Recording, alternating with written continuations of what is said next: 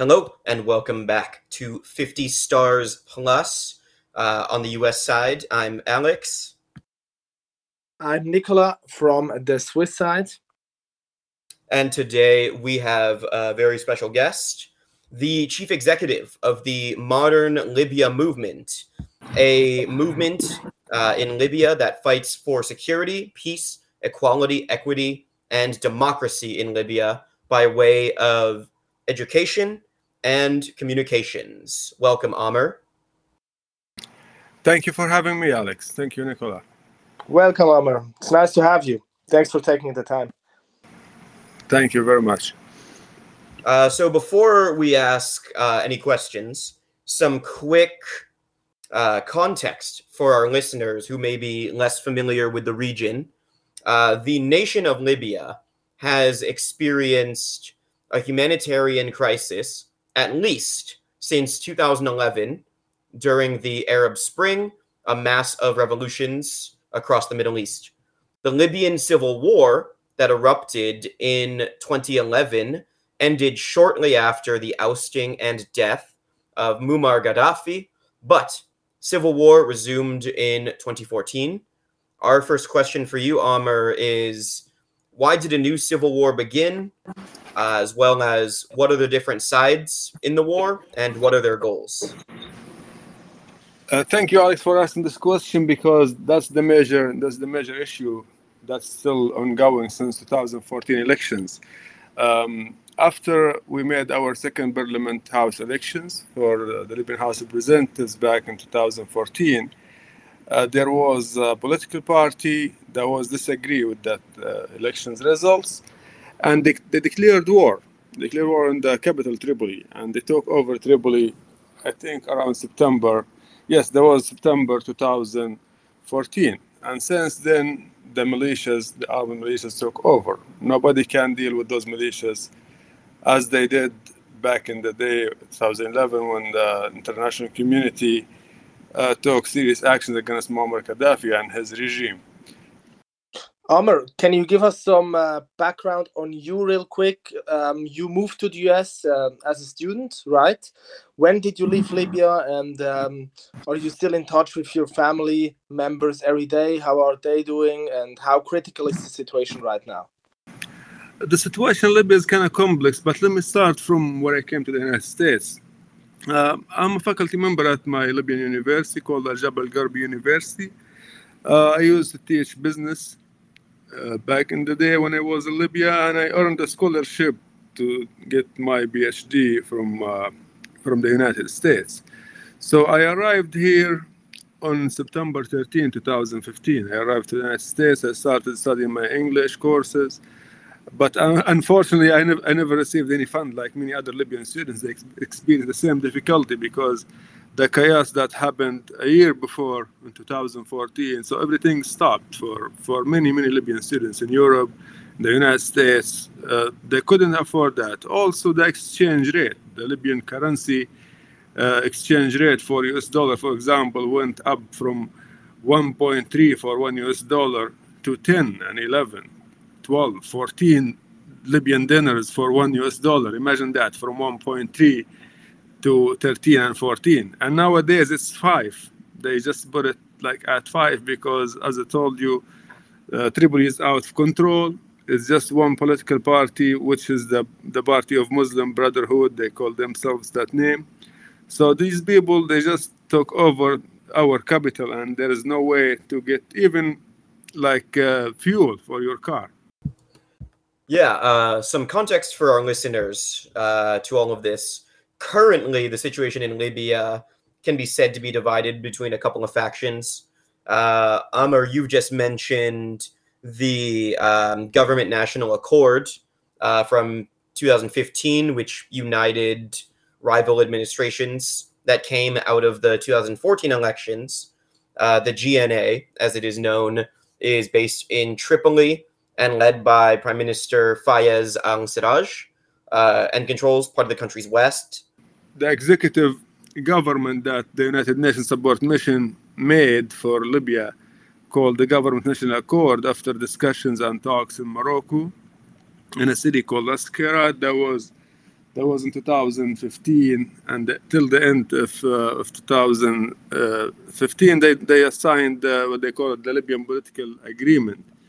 And since then, that government never got authority from the House of Representatives. Imagine that. Like, imagine any country in this world has a government that is not approved by the Parliament House of Representatives or the Congress of the country and takes over. And that government ran, ran Libya for about uh, five, six years until the United Nations Support Mission again uh, decided to establish the Libyan Political uh, Forum in Tunisia.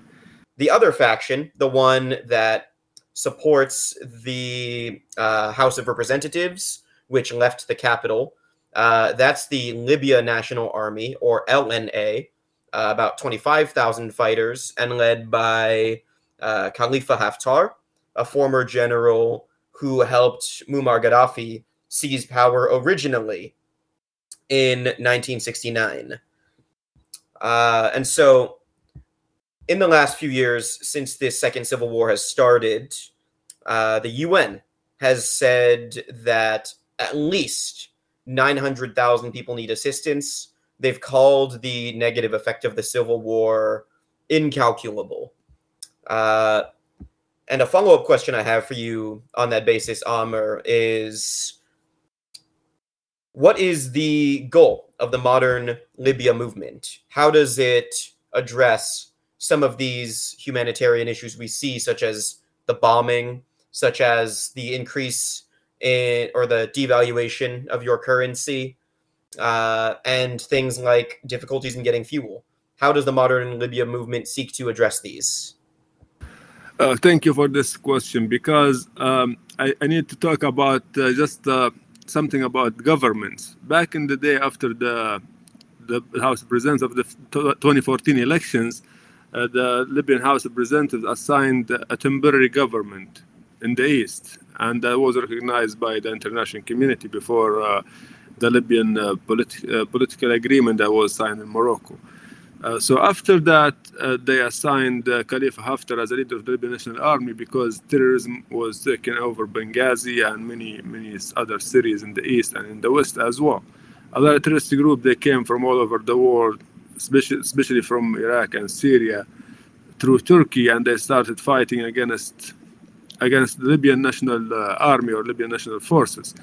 Uh, of course, the modern Libya movement role is to educate younger generations not to join those militias to educate Libyans about their rights, their rights to vote, their rights to say no to those politicians, because everybody knows about the corruption that that that uh, already exists in Libya and uh, in many many developing countries. But Libya is a special case because a lot of resources, a lot of oil, the income that goes to the central, the income, the revenue that of, uh, goes to Libya uh, by selling oil and natural gas and all those resources. Um, so many people here in Switzerland know uh, the name Gaddafi.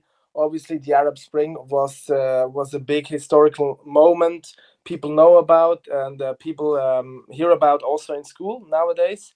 Um, and when we look back to to this Arab Spring that most people here in Switzerland know, um, only one country to my knowledge, managed to get some kind of democracy out of it. That's Tunisia. So my question is because the other countries failed, are the people in these countries really um, do they really want democracy or do they not want this kind of democracy that we know in Switzerland and the United States? Can you educate our listeners?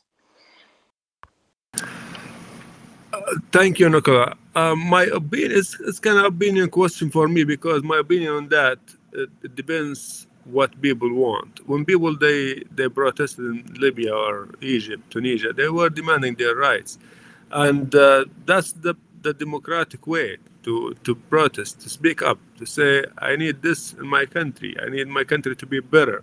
Whether it's in Switzerland, Tunisia, I think humans are the same the issue is the political background. The issue is the political parties, the power, the corruption. Those are the main factors there. Also, foreign interventions, like what we see now in Libya, there are Russian forces, Turkish forces, and all those factors they might affect the democracy in any country.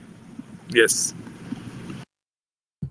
You mentioned before uh, that the the first revolution, the first civil war, uh, in part had success because of international aid, uh, and something you and I have discussed previously, uh, Amr, in a different conversation was that uh, though the U.S. Uh, supported Libya for some time, uh, its role has been limited for a few years. Uh, you have said that uh, after the events in Benghazi, uh, specifically, I'm referring to the embassy attack, that after that, U.S. support kind of became more minimal for Libya. Can you talk a little about that? Uh, yes, of course. Uh, the United Nations uh, re- resolutions, the United Nations Security Council and General Assembly, they already declared that Libya needs support, and they they send their their support mission. United Nations, uh, the United States, European Union, many many other countries they were part of it, and uh, that never continued after 2013, after assassination of uh, uh, Christopher Stevens, the, the, US, the US ambassador to, to Libya and Benghazi, and th- they know they know who did that. They did that uh, some armed groups in Benghazi. We call them militias, we call them outlaws, and they they are well known internationally, not just in Libya. Their members, some of them, they got they got arrested, and those people they are not representing the, the Libyan people. The Libyan people they are peaceful people. They just want their country to be stable. They want to change, and they, they did. They did a lot of effort to, to to to transform from dictatorship to democracy, but that lasts just for two or three years, 2012, 2013, and hopefully, the United Nations, including United States, major players in the in the international community European Union can do more to support Libya, not to fight, but just to educate people, to to stop those corrupt people from running business in the country, to attend even meetings with the with the U.S. ambassadors or European ambassadors, because those political parties are very parties are very powerful and they are stick to power. They don't want to leave position. That's that's the the issue with security being the main goal of the modern Libya movement, with security being the main goal in the modern Libya movement, what kind of resources would you say the modern Libya movement needs at the moment to achieve those goals? Uh, currently, we do we do communication and education. The part of communications uh, that the modern Libya movement did to communicate with the international community, as I mentioned, to the to the United Nations support mission.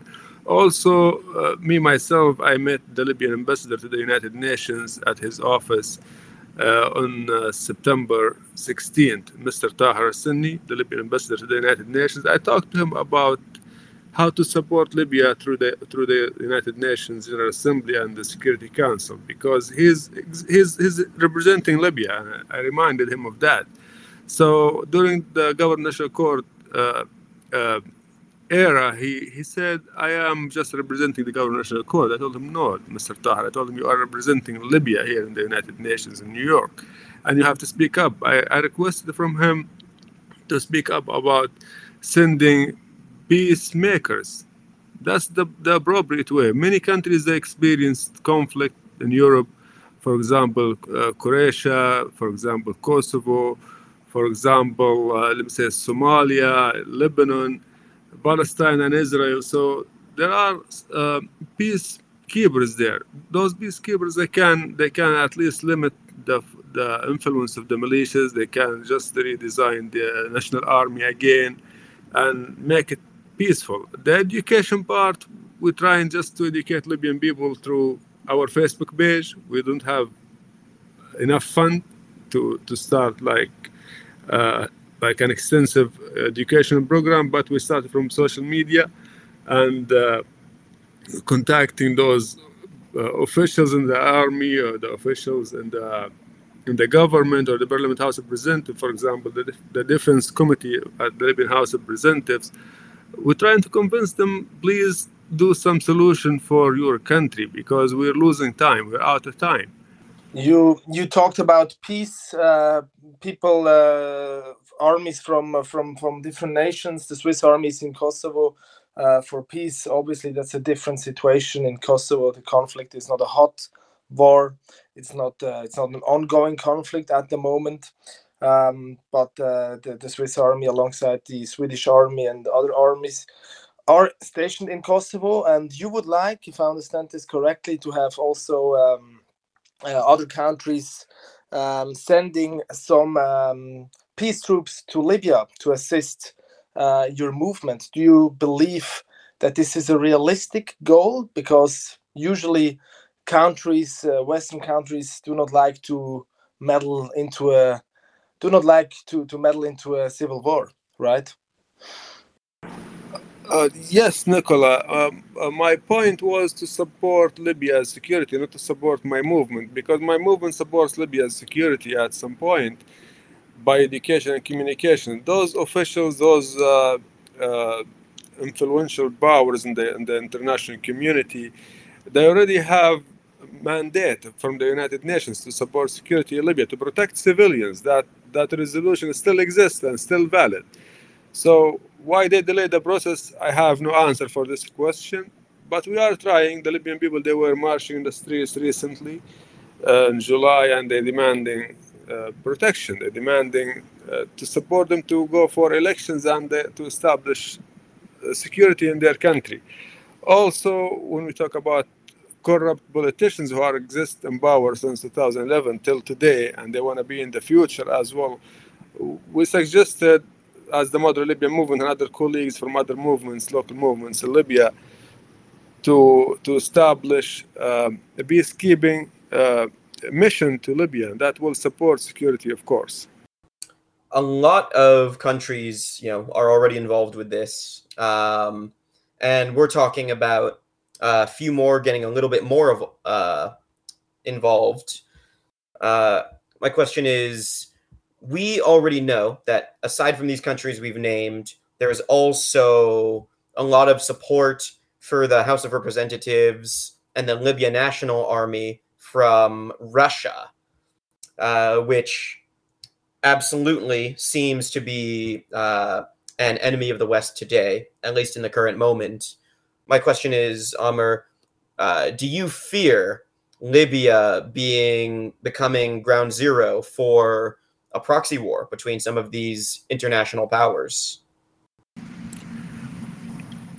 Yes, Alex, exactly. Libya now now a battlefield for foreign powers.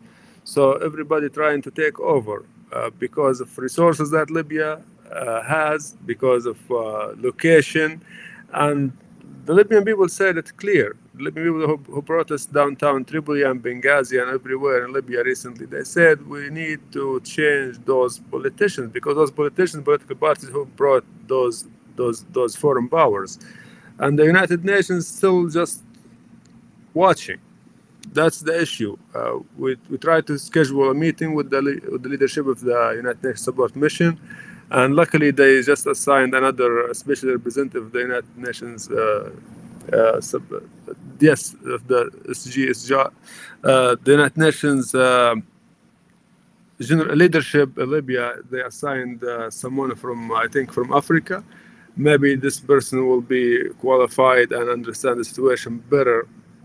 Uh, they call him special representative of the Secretary General of the United Nations and hopefully we can conduct that meeting as the, Modern Libya movement team and July 1st movement and other movements in Libya. We already sent them an email as a request, and hopefully that will stop foreign interventions because there are resolutions, there are uh, clear statements from the United Nations Support Mission or from the International Community General Assembly saying Libya must be safe country, must transform for uh, a democratic country, and that's what we hope. We don't need fighting uh, on behalf of other of other foreign foreign powers. We just need support to go forward to establish our democracy. Uh, interesting. Finally, Amr, uh, how can interested parties assist the modern Libya movement or get involved?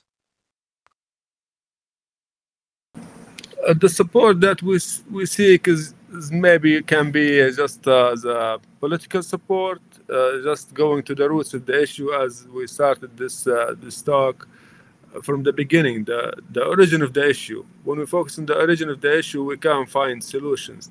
But if we focus on who's fighting who, that that might be very complex.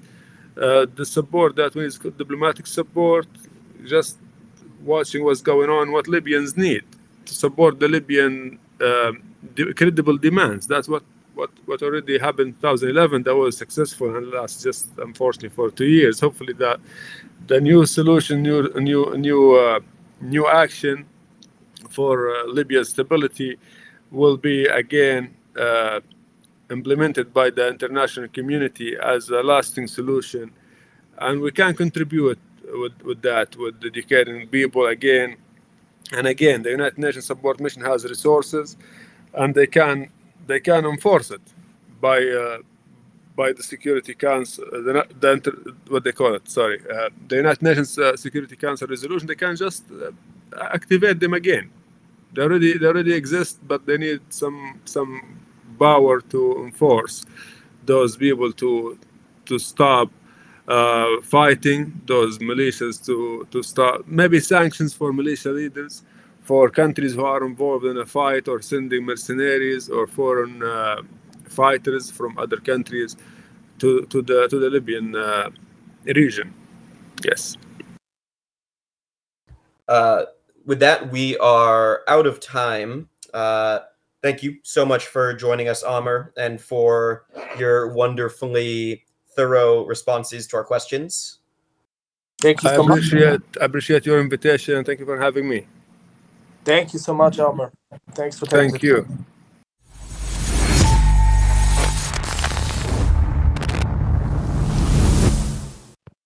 All right, and that was Amr Ahmadi with the Modern Libya Movement. Uh, wow, a lot going on in the world right now. It feels like every episode uh, this season we've covered something pretty big. Yeah, exactly. And to be honest, Alex, I Libya wasn't really on my mind for a long time. Um, obviously, we know that uh, this is an ongoing situation for a very long time, but it was very interesting to hear firsthand um, what's going on there. And I was particularly interested because Libya played quite a huge role. Uh, 10 years ago, uh, more than 10 years ago, actually, in Switzerland, the, the leader, Gaddafi, was a lot in the news in Switzerland because he wanted to split up Switzerland, gave parts to Germany, to Italy, to France. He was really provocating Switzerland in a way that usually dictators don't. Don't. So Swiss people uh, are well know Gaddafi and they know about Libya, but I feel like the last 10 years Libya was not really in our in our minds and not really in our news. So it was interesting to hear what uh, Amr had to say. Yeah, it's interesting. Uh, you know, in 2016, Barack Obama actually called uh, Libya the biggest mistake of his presidency because he didn't foresee uh, or take precautions against the second civil war that they had that you know started in about 2014. That's also something. Uh, I was aware that there was a that uh, there broke a second uh, civil war out, but I wasn't aware that they have a ceasefire. They have it already since uh, 2020 until I, uh, I researched for this episode. So um, I'm also not really aware of uh, how you know I asked Amr, Amr the question uh, if the people actually want democracy there, and uh, do you have any stats, Alex? Uh, any knowledge what the people actually want in Libya? The majority, obviously. Uh, I don't. It's really hard to get polling there. But uh, you know, in a private discussion with Amr that I had, he told me um, that they're not really thinking about stuff like that right now. You know, the situation is so crazy that all people are really thinking about is security right now. Okay. Yeah. Okay. That that's always the the first thing that people care about, right? First security, and then you think about other stuff. Um, what's what's your opinion about peop, uh, other countries, Western democracies uh, like America, um, getting more involved? Um, I know that America has a track record of getting involved in the Middle East. um, and the people in America are not very in favor of doing something like this again. Uh, what's what's your point of view there? Yeah, it's so it's so difficult. Uh, you'll remember um, when we pulled out of Afghanistan uh, last year. Uh, I said that America should not be the world's police, uh, and I stand by that. I don't think we should be. Uh, but it is difficult because you know that is a huge humanitarian crisis. Libya has nine hundred thousand people that need help, uh, and I think something that strikes me as also a difference compared to what we were doing in Afghanistan is Russia is very very heavily involved in Libya. They're trying to use it sort of as a jumping off point to expand Russian influence further into that region of the world. So uh, my immediate instinct, you know, on the U.S. side is I'd like us to not have to go into all these countries. You know, we we are already in a lot of different places. We're spread quite thin. Um, I don't like that we're bombing countries. Frankly, on the other hand, uh, if we're not involved somewhere, uh, Russia absolutely is. So I guess the the problem is we need to balance not getting too involved with also making sure we check uh, dictators like Russia. Uh, and I think, you know, Trump actually talked about this in his presidency, uh, and he made a good point that there is also the issue of making other countries do their fair share anytime the U.S. gets involved, because it seems as if often uh, we kind of front the majority of international support. So if we were to get involved, I would also like to see other countries uh, do more. And I think that's exactly the the issue. I mean, that was something that Donald Trump was absolutely right about from an American uh, standpoint. Uh, at least that, that's my opinion. But that's exactly the issue. European countries, France, Germany, they're not really willing.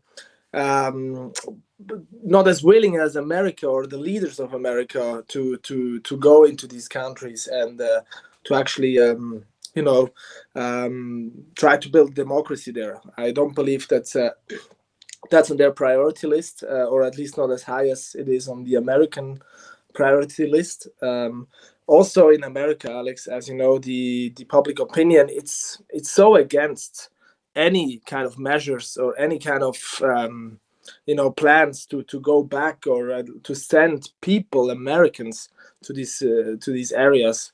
Um, so it's just not realistic that this is going to happen again right? Yeah i i really don't think we're gonna uh, interfere that much again maybe we'll increase like the automated missiles that we're dropping in places maybe but that's not very popular either um, I will say something that'll be interesting is in a few years when the Arctic Circle region has melted a bit uh, and enables like more drilling of oil and uh, there's going to be you know trade wars around that. When that happens in a few years, I think countries like Libya will lose some political power, but also um, a lot of the more powerful countries will be looking at them again because they'll be, they'll be like, oh my god, there's all this new oil that people are fighting over and drilling. Um, and to maintain dominance, we're going to have to look at other sources, the old sources of oil as well, make sure we have enough. And so I think we're we're not done seeing countries like Libya dominate uh, news headlines. Yeah, that's a, that's an interesting thought. Um, honestly, I'm I'm uh, I'm gonna follow. Uh, I'm gonna follow up with Amr and uh, and his uh, and his um, organization. I'm curious what they're going to do in the next uh, couple of years. If they're gonna get enough traffic and if they get enough funding to actually make a difference. So um, I guess we can follow up with him in a couple of months or maybe a year and uh, find out if uh, there was any success to it. But it was indeed a very uh, interesting topic and good to talk about it. Yeah, yeah, very important. Um, that being said, I do believe we're running out of time for this segment too. Uh, let's move on to headlines.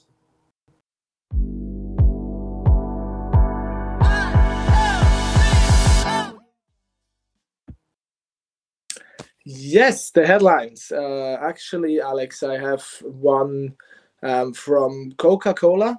Apparently, they have uh, released new flavors in America. They haven't come to Switzerland yet. They didn't come to Switzerland yet.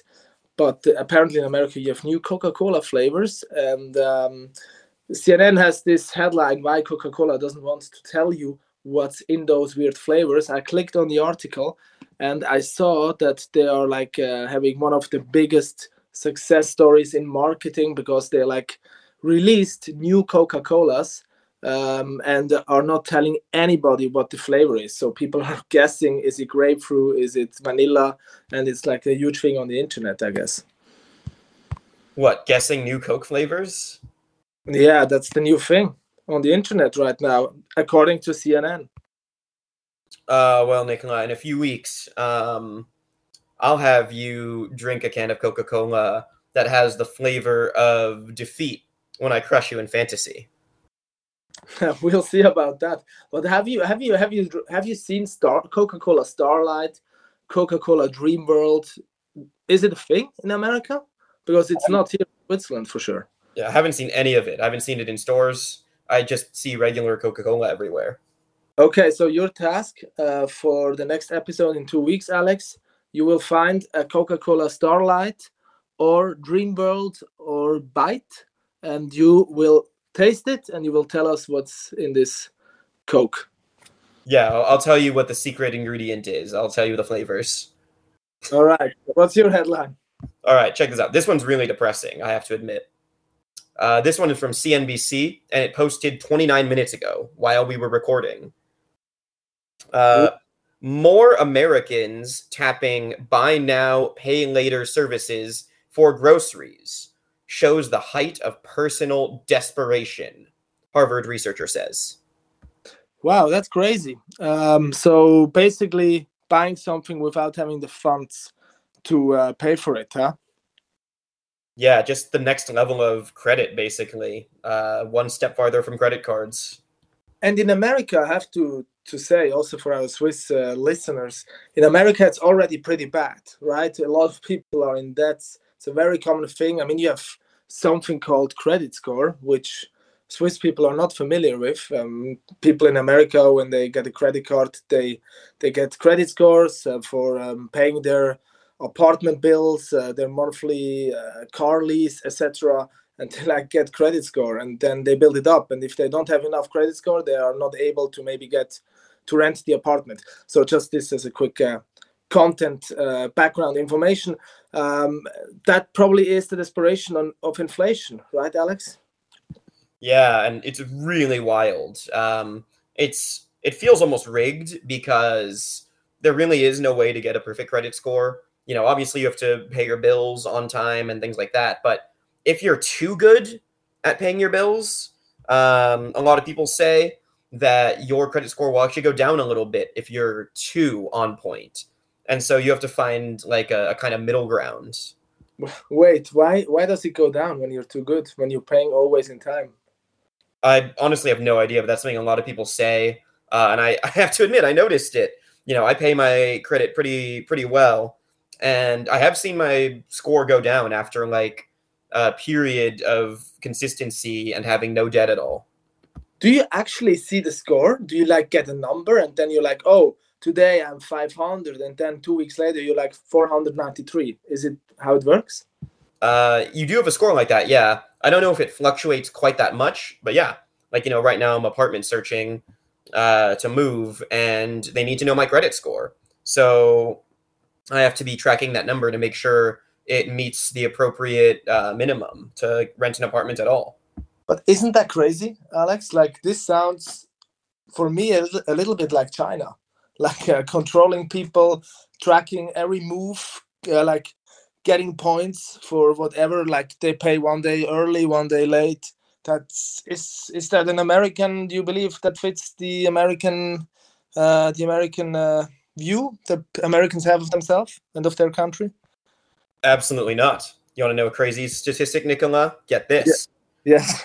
Um, the average American adult has nearly $60,000 in debt, and 77 percent of American households have at least one type of debt, if not several.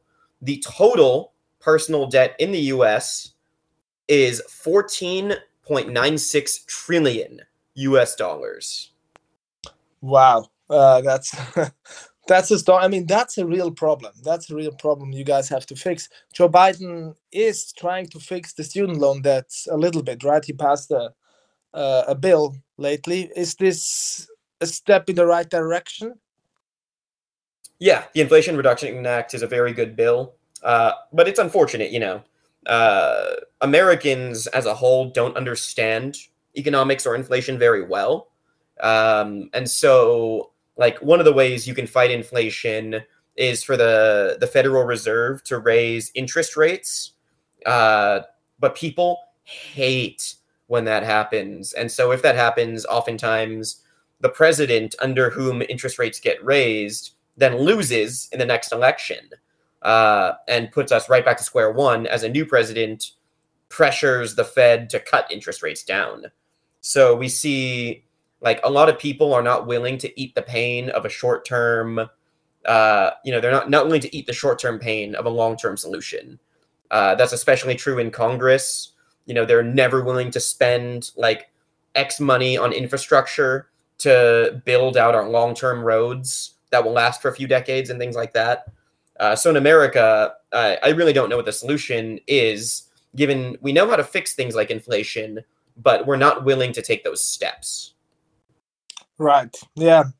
Yeah. That's uh, that's something I really never understood the uh, the level or never really uh, grasped the, the the level of debt that each American household has, the credit score, and uh, like why how are people just taking this as normal and then they see all uh, the people coming to their countries as tourists uh, for vacation but they themselves can't really go on vacation overseas because uh, they have so much debt i mean you know in a democracy you could get the idea that maybe something is not really going their way and there might be some need for change. But I think we gotta move on. This would be a topic for a whole episode, I guess.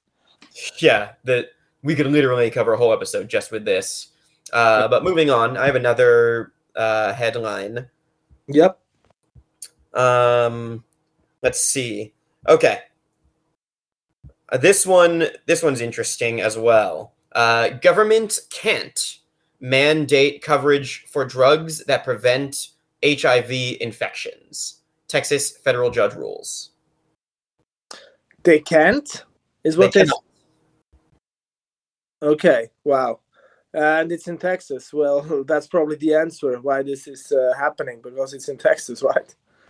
Yeah, exactly. I don't know. They they really have some bizarre laws, in my opinion, and uh, you know, I still think very lowly of their public servants after what happened in the winter last year. That unwillingness to update their energy infrastructure. Yeah, that's uh, what what happened there exactly. Maybe for our listeners, real quick, to give context. Uh, basically, their politicians said that updating their energy energy infrastructure costs too much money, uh, so they refused to update the infrastructure.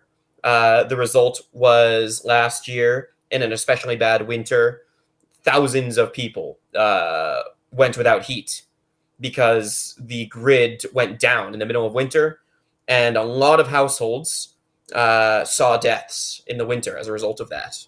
We actually had some news stories about this and uh, some very shocking pictures. And it was especially shocking because this happened in Texas. I made a joke previously about Texas. Um, but, uh, you know, Texas is a well known state in America, and that something like this can actually happen is uh, it's just crazy to think of, in my opinion. I, I, have a last one, Alex, and it's a bit of a lighter one to end this. Um, you have to know for context, Alex, our dear friend uh, Flavio has just been in the has just been in this Italian city, and uh, that's why it's so funny. We had uh, Flavio on last season, and he's a guy who listens regularly to the podcast. So I just had to bring this. Well, CNN, hello, Flavio. CNN article um, U.S. tourist fined four hundred fifty dollars for eating on Rome fountain. Yeah, that sounds like Flavio. totally. They don't have a picture, so we don't know if it's actually Flavio or not. But let's just believe it was Flavio. But uh, let's leave it uh, at this. Um, otherwise, we're gonna have uh, a serious phone call with Flavio. And um, I, uh, although I like to c- call with Flavio, uh, I would like to not make him too much angry. Um, yeah, thanks for listening to the episode, and um, we will be back in two weeks, right, Alex? That we will. We'll be back with our next episode in just two weeks. In the meantime, you can follow us on Spotify, on Instagram, uh, at 50 stars plus. That's 50 S T A R S P L U S, 50 stars plus. Thank you. Bye bye.